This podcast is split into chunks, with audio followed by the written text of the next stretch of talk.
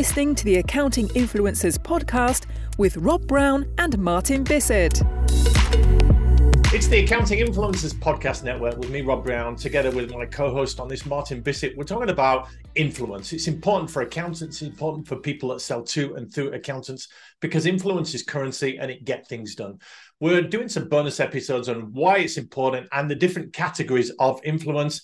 And this goes to a score we've got on our website, accountinginfluencers.com, that you can go to for free and get yourself a percentage on how influential you are, how impactful you are, how relevant you are. Martin, this time we're talking about speaking. It's hmm. important mm. if you've got ideas that you get them ahead and having any kind of audience, you're going to be able to speak and address, communicate to them. Talk to us about speaking as a category of influence. Okay, so when I built my consulting practice, I had three ways of doing it.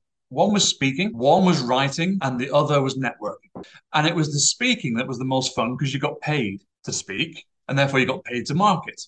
And by doing so, when you were reaching audiences as, as small in number as 20, and in my case, in largest number as four and a half thousand, then you had the ability to, to communicate ideas that were then repeated back to you. So typically, the measure of any good, great talk is how many people are waiting to speak to you at the end, how many connections have you got awaiting you on LinkedIn that you've got to approve. Uh, and they would come and say, I love the bit where you said this. And I will never forget, Rob, being in, in Las Vegas in whatever year it was, and having a gentleman, very large gentleman, approach me. Uh, and he came from Minnesota. So he traveled somewhere to be there.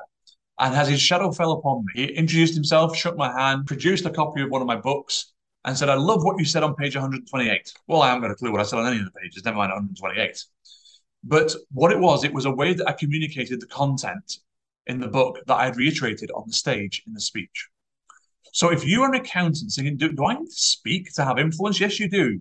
You need to speak at business events in your area. You need to shape the thought processes of business leaders, loud voices in your area to take your way on board as saying that's the way we should do this. If you're selling to accountants, then you speak not to demo your product, but to explain your proposition, to be able to demonstrate why an accountant would take a demo of your product um, or have a meeting with you because you understand their needs, you understand their challenges, you understand their ambitions, and you understand their profession and culture.